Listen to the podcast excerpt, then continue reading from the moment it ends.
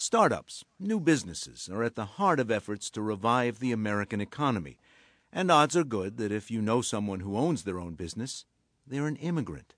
In fact, over 10% of immigrants in the workforce own a business, a higher rate than the non immigrant population.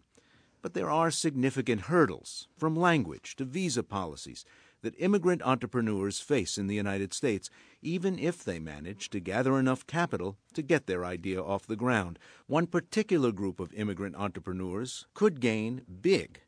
One's from Latin America, taking advantage of the sizable Hispanic population and geographic proximity. Investors and entrepreneurs from Latin America could provide the economic jolt the American economy's been looking for if the U.S. can reform its policies. Here to discuss these issues, Alexandra Starr recently published a report for the Council on Foreign Relations about Latin American entrepreneurs and how the United States can take better advantage of them. She's also a fellow at the New America Foundation. Welcome to the program. Thanks, Ray. I'm glad to be here. Well, let's start with the basics. How many American entrepreneurs are immigrants? And of that proportion, how many of them are Latinos? As you mentioned, immigrants are more likely as a group to be engaged in entrepreneurship than the native born. And if you look at cities where they are particularly concentrated, like New York City, slightly under half, I think it's 47% of small business owners were born abroad, which is kind of a staggering figure. What's interesting is within that broad group of immigrants, you see a lot of variation. Koreans, about I think 25% of them own their own business which is pretty stunning. The rate amongst Indians is 10%. Um, the rate among Latinos is less than that. Latest figures I saw were 8.7%. But there's a lot of variation within that. One reason that number is comparatively low is because the rate of entrepreneurship amongst Mexican Americans lags that of, say, immigrants from Colombia or Cuba and Mexican Americans comprise almost half of Latino immigrants in the United States. But as I say in the report, you know, there's a lot of potential there that we could tap that would not only help the Latino community, but help our economy in a broader sense as well. Building on what foundation? Are there advantages and disadvantages immigrants from Latin America possess that maybe uh, an Indian born or Korean born entrepreneur might not? Absolutely. Um, and there were two major issues. One is the fact that our Latino population has grown so impressively. Their kids, in particular, are becoming real consumers of technology. Latino entrepreneurs, in particular, seem to be well positioned to identify products and also methods of marketing those products to this population that might go over the head of native born U.S. entrepreneurs. So, one example is uh, Lulu's Desserts in Los Angeles. This is a woman who, aptly named Lulu, um, who started selling gelatin desserts in the 1980s. At first, she was selling on consignment in Mexican grocery stores. Now she is marketing her products in 1,500 Walmarts across the country. And why is that? You know, the majority of her consumers are Latino immigrants. Now, there's also a broader appeal, right? It's not just Latinos buying her products, but she was able to identify something that, you know, someone who grew up in Nebraska just wouldn't have even entered his or her head. So there's that issue. The other is, you know, Latin America is very close to the United States.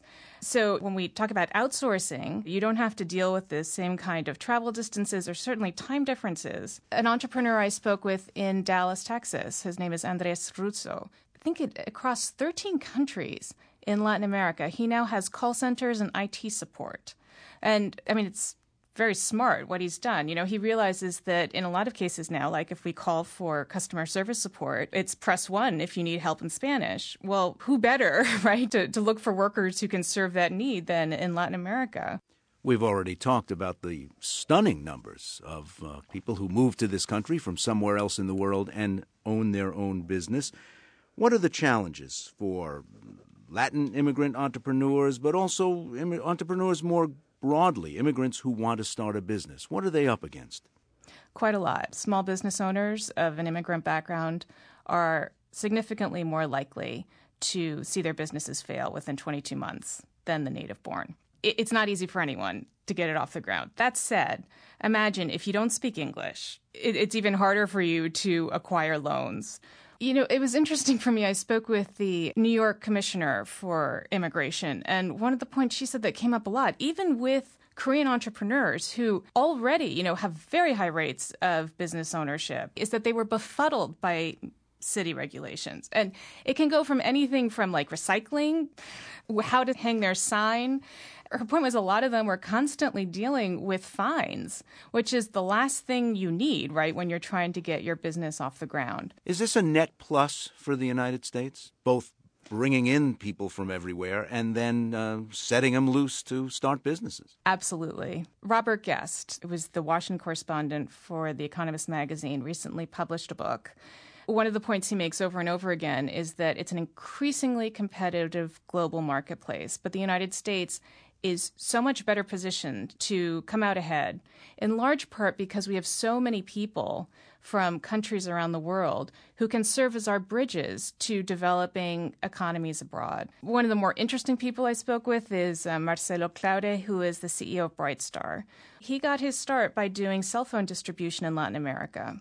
One of his first customers was Motorola, and within a year, I think he had doubled their market share in Latin America. And that just seemed like such a good example of someone who had a unique background, who could perform a role that not only grew his company, but also, you know, served as a bridge for US based companies that want to expand their, their marketing abroad. Capital is increasingly borderless, but there still are borders passports, visas, regulations. Are there people who had the right stuff and just found it too difficult to navigate the immigration laws or the investment laws or patriation of capital laws? Yes. One of the issues that came up over and over again was visas. And what I found very revealing Marcelo Claure and virtually every other business person I spoke to for the piece, with I think one exception, they had become U.S. citizens through marriage. You know, they're really, we don't have an entrepreneur visa in the U.S. Um, immigration code. So it makes it very difficult for people who don't have an employer in a position to sponsor them to enter the United States. And there was one very talented Argentinian I met who had participated in a very prestigious U.S. incubator business program. And that, those are programs where the most important thing is they get a lot of intensive mentoring to get their business idea off the ground. So he went through that process. And then when he started trying to uh, raise money, you know, the question came up how are you going to stay in the United States? And there was really no good answer. So he ended up moving to Chile and there he's raised several hundred thousand dollars. He has, I think, five employees at this point. So obviously, someone we would do well to have here in the United States. And because of our messed up visa policies, we lost him. Alexandra Starr recently published a report for the Council on Foreign Relations about Latin American entrepreneurs and how the United States can take better advantage of them. She's also a fellow at the New America Foundation. Alexandra, thanks a lot. Thank you, Ray. I enjoyed it.